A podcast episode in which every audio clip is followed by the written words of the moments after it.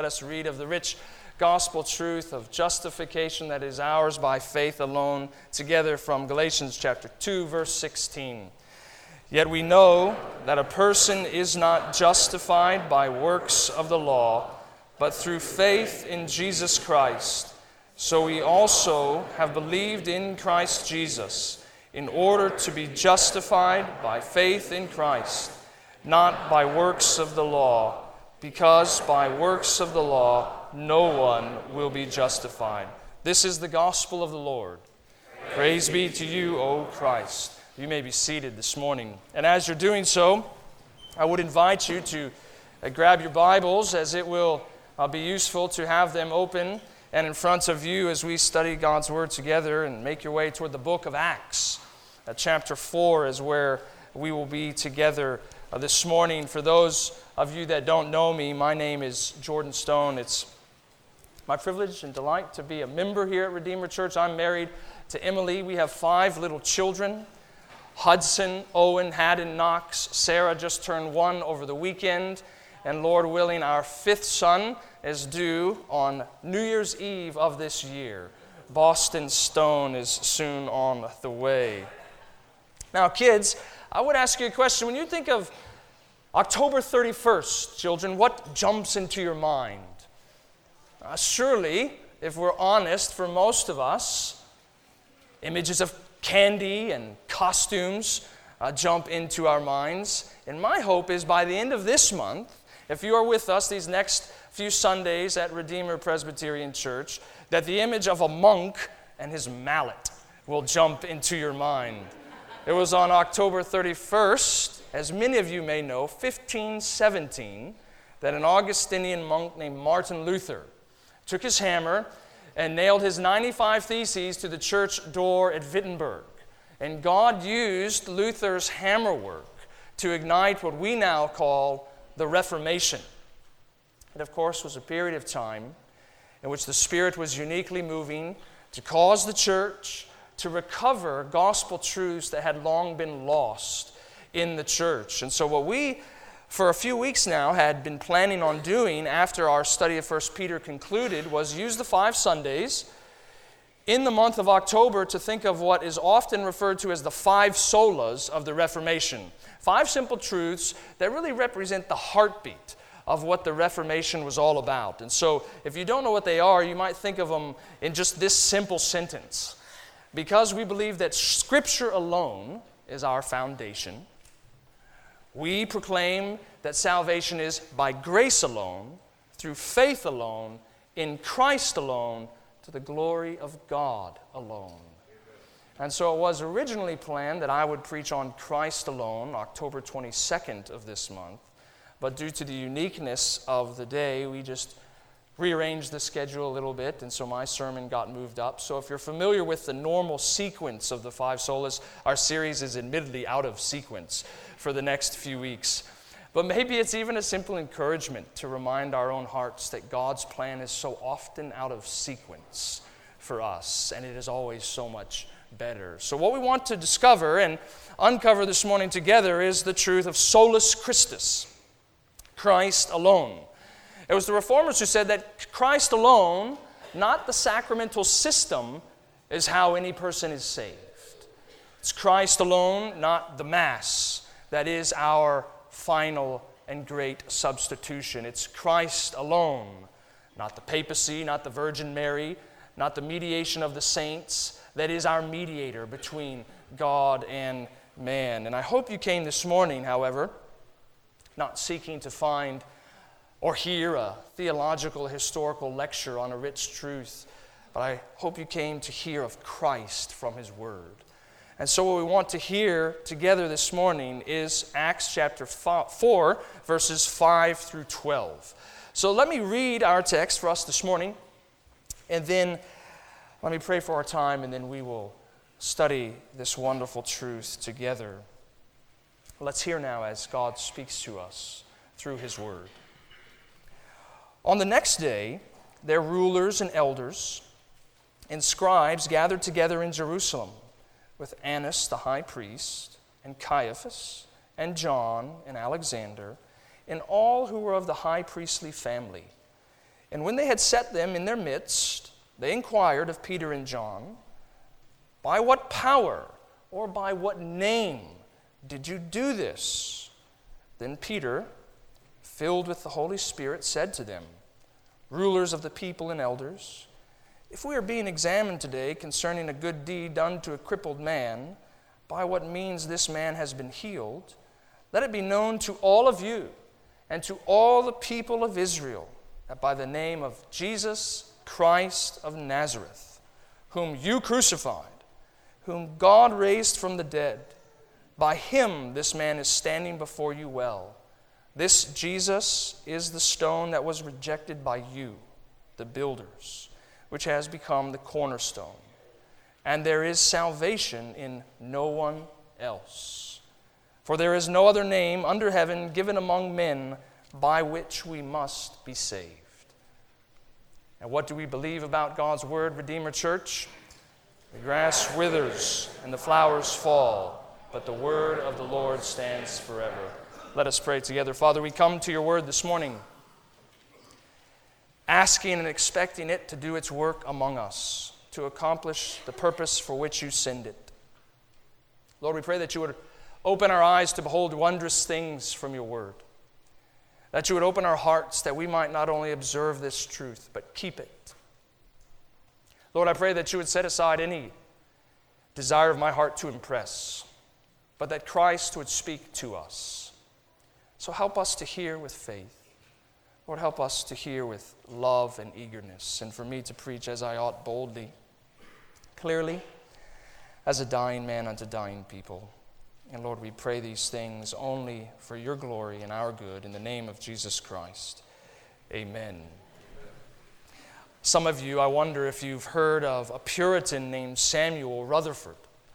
He is still somewhat well known in Reformed and Presbyterian circles through the publication of his letters that have never gone out of print since the 17th century. And if you've ever read Rutherford's letters, uh, you know that there's something unique about his counsel to fellow Christians and saints in those letters.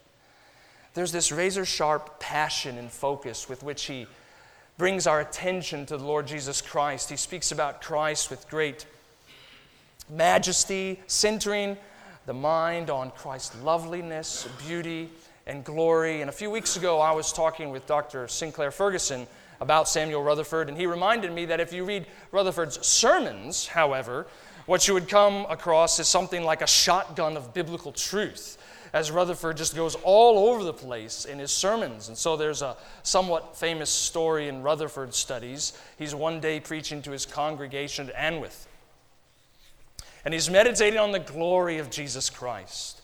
But as he was prone to do, and I'm sure so many preachers are prone to do. He began to wander into other matters. Particularly in this sermon, it was a controversial topic of the day. But he eventually came back to Christ and Him crucified. And as he was declaring Christ, uh, an old ruling elder from the back pew shouted, Hold you right there, minister. You are all right there. And isn't it true that the Reformation, in so many ways, was a call to the church? Hold you right there. You are okay right there in preaching Christ and Him crucified. It was a call to return to biblical proclamation centered on Christ. And in so many ways, I think our text this morning represents one of the finest biblical miniatures of this truth and of this preaching that you will find in God's Word. So, one commentator would say about our text in Acts chapter 4 that it represents something like a watershed in Luke's narrative. And if you traced out Peter's sermons in chapter 2, 3, and 4, I think you would find that to be true, that we are indeed, as Luke's story of the early church is developing, something of a crescendo like moment in our passage. And the main theme that we just want to examine together this morning is Christ alone can save. Four words, children, that are the most important you will ever hear. Four words, students, that you must remember will never be popular in the world. Four words as a church that must represent the sum and substance of any faithful church's message and ministry and life together. Christ alone can save. And so, as we want to fix our mind's attention and, and, heart's affection on Christ this morning from our passage, I want us to see a couple things that are true from this sermon of Peter about Christ's person and work. The first of which is Jesus is our restoration. Notice again what we're told in verse 5. Luke tells us on the next day.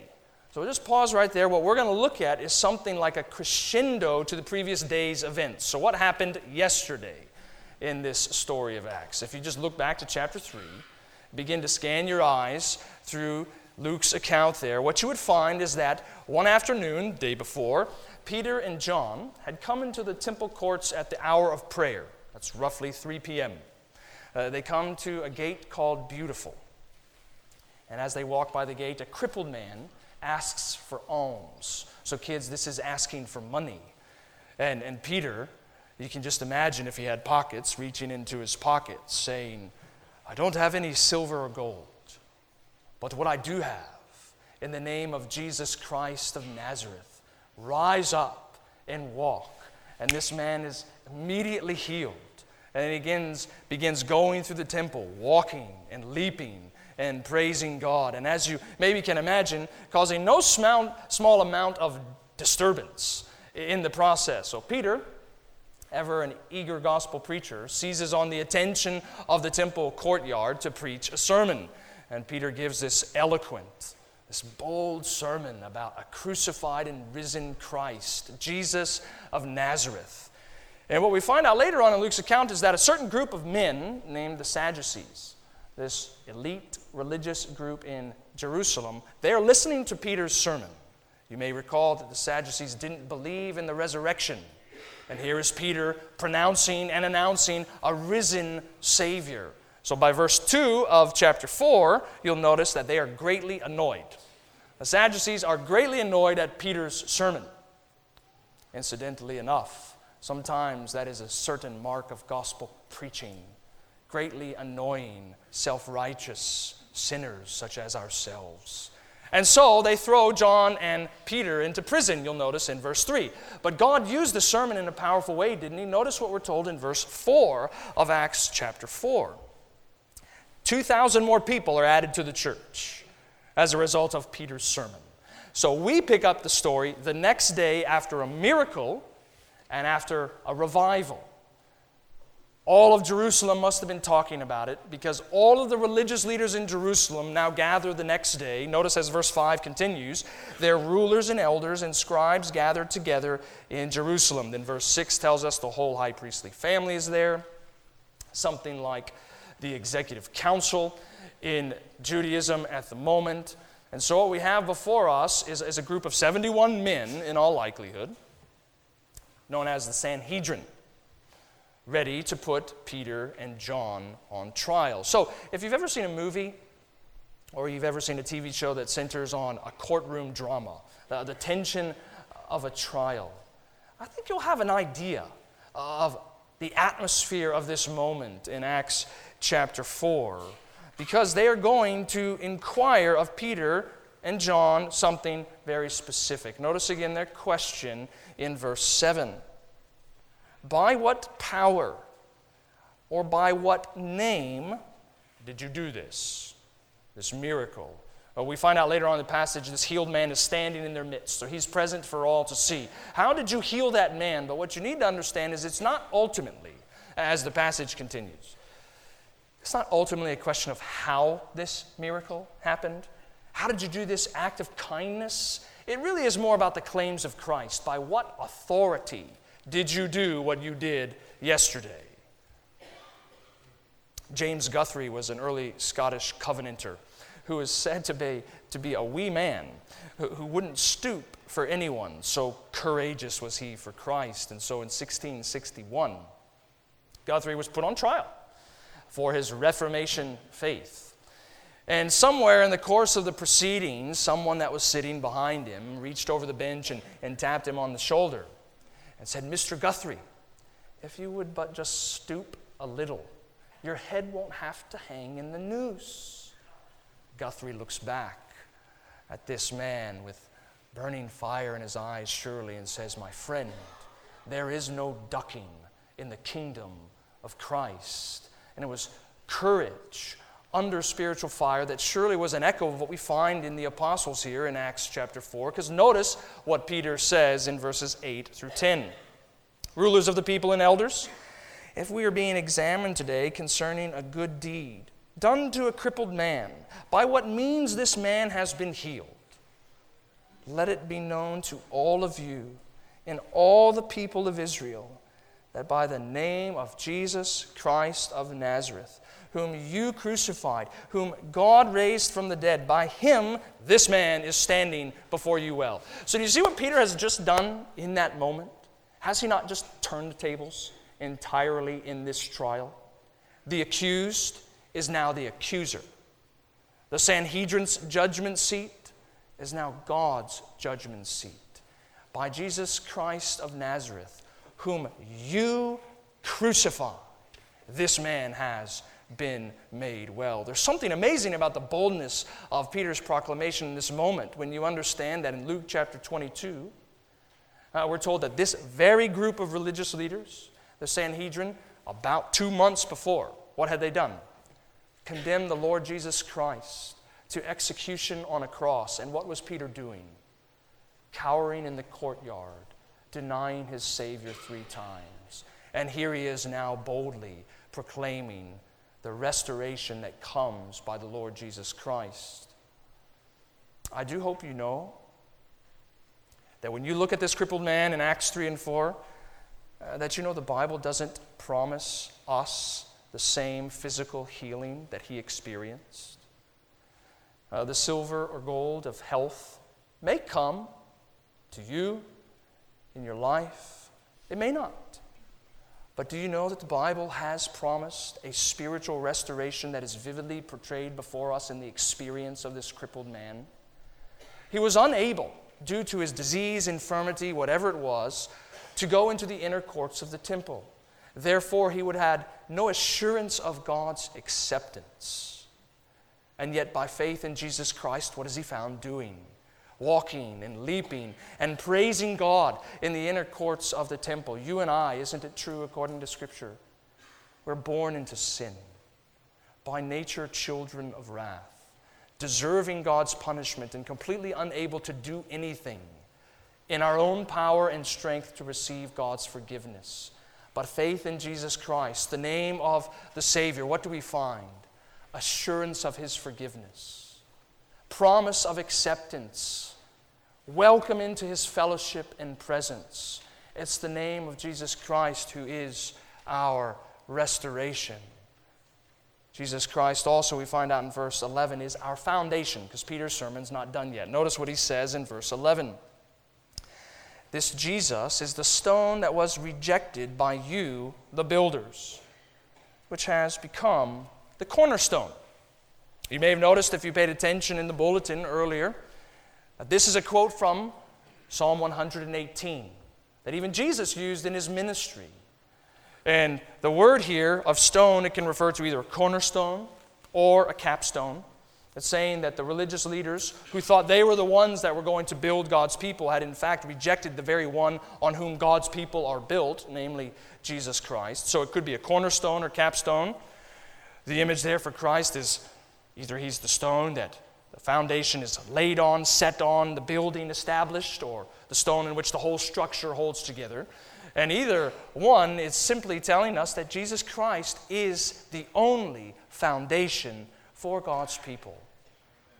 Maybe you're in here this morning and you're not a Christian. I'm thankful you're here. Can I ask you just a simple question that you might honestly examine your heart on this morning? On what foundation are you building your life? On what foundation do you hope to stand before God one day? And might we all, even as Christians, examine our own hearts? On what foundation are we living? For the devil tempts us, does he not, every single day to trust in, to cling to false foundations and substitutes, substitute saviors when the Bible announces to us that there is only one foundation.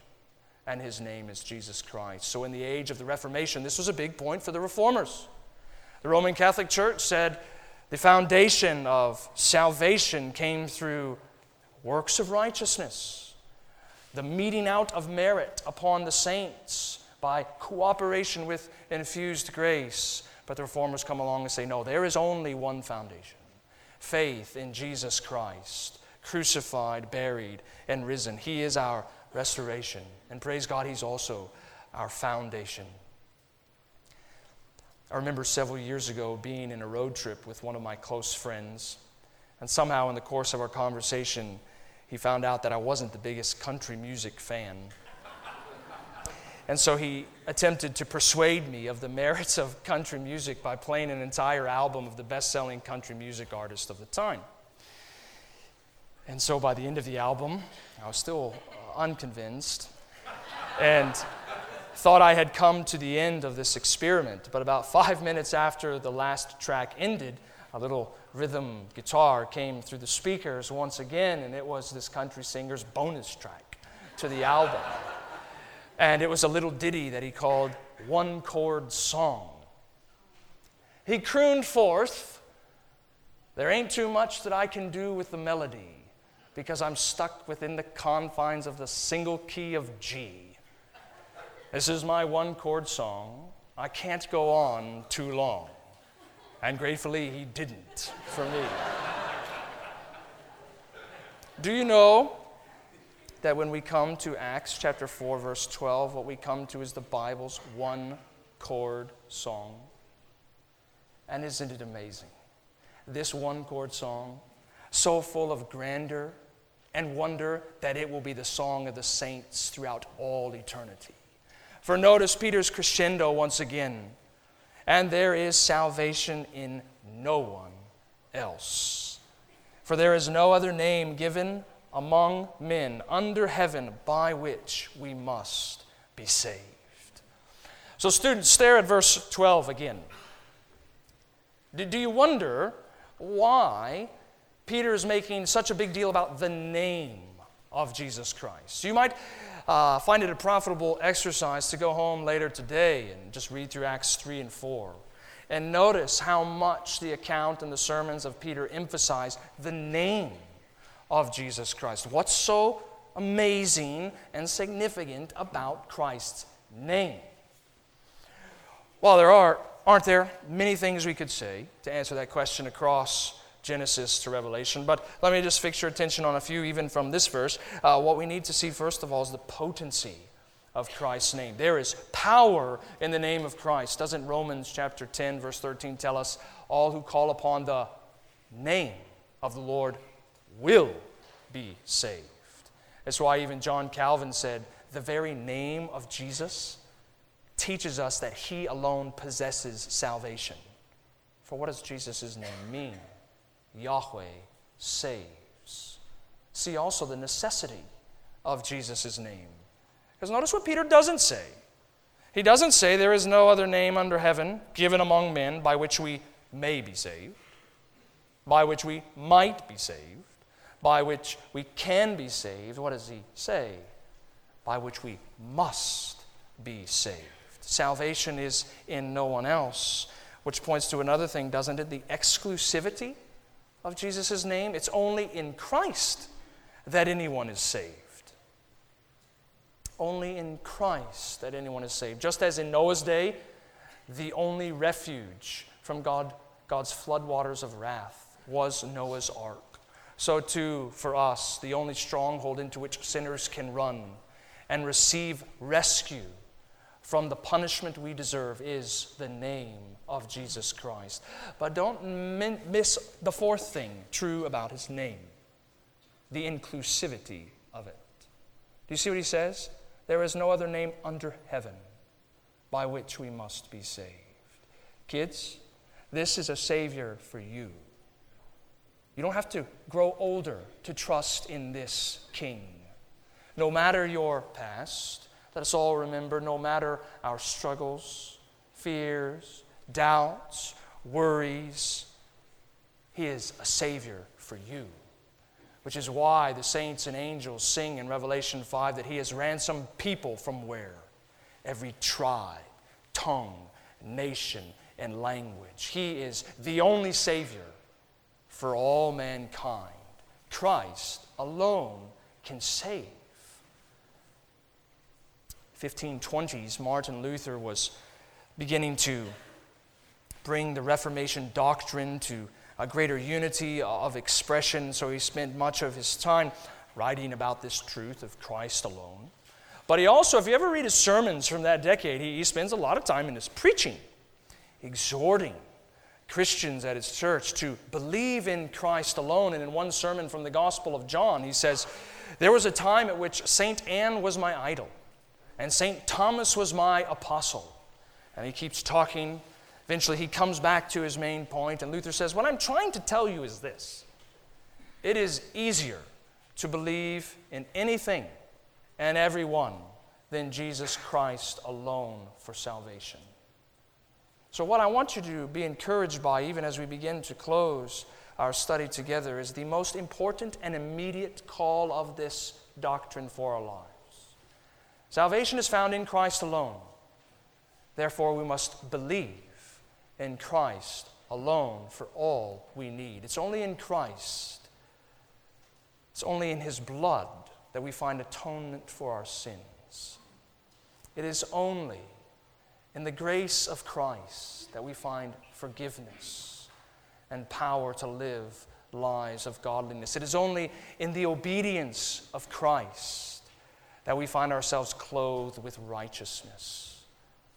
It is only in Christ that the weak are made strong, that the poor are made rich, that the foolish are made wise. Only Christ can set captives free. Only Christ can justify sinners. Only Christ can assure doubters. Only Christ can convince skeptics. Have you come to Him? I pray that if you haven't, today is the first time you will. But, my Christian brother and sister, is it not true that each and every day that we rise to submit our life to the glory of God, the most immediate thing we must do every morning is renew our trust and faith in Jesus Christ? Might you find your faith in this Savior refreshed this morning as you behold His power, His person and work, His restoration, Christ the foundation and salvation. But even Acts chapter 4 tells us there's an, another immediate implication of this truth, and it's boldness for Christ in the midst of oppos- opposition. Because notice verse 13, what happens after Peter's sermon is done. The religious leaders see the boldness of the apostles, and what happens? These religious leaders are astonished at the boldness of these uneducated men preaching Jesus Christ. Uh, don't you know that ever since our Lord ascended into heaven, the church grows, the church extends most when it is the bold preaching of Christ coming to God's people, to weary saints, to lost sinners in the midst of opposition, intimidation, and persecution. You need not need to be an expert in reading our culture to know opposition is increasing. Intimidation seems to come more and more by the month. And the call of this doctrine is boldness for Christ. And we might even ask, how might we live boldly in declaration, in our declarations of Jesus Christ? Well, you may have noticed our text tells us. Look back at verse 7. Before Peter opens his mouth, what happens to him? In verse 8, we're told he was filled with the Holy Spirit. Skip down to verse 13. The religious leaders are amazed at the boldness of the apostles, and they see that these apostles had been with Jesus. And surely it's of no small amount of importance that by the end of the chapter, what you find the early church doing is praying. Praying together for more power of the Spirit so they might more boldly proclaim the name of Christ. Uh, surely it is any church's finest hour when the only explanation for their belief in Christ and boldness for Christ is the Spirit's filling, being with Jesus, and devotion to prayer together. For as long as our Lord tarries, this is going to always be the central task of Christ's church. Believing in Him, and boldly proclaiming his name. So then, just as, as Moses lifted up the bronze serpent in the wilderness so that all might look upon it and be saved, so too uh, must we lift up the Lord Jesus Christ in the fullness of his person and work so that all might look upon him and be saved because there is salvation in no one else. Let's pray. Father, we do thank you for your word, which is powerful and able to convince us that salvation is found in Christ alone, that is able to comfort us that salvation is found in Christ alone. Give us hearts that are flourishing in faith. Give us lives that are growing in courage. We do pray that you would comfort the weak this morning through this truth, that you would instruct us in the good news that Jesus Christ alone can save. And may it always be the central mission of Redeemer Presbyterian Church to believe in him and be bold for him. And we do pray it all in the name of Jesus Christ. Amen.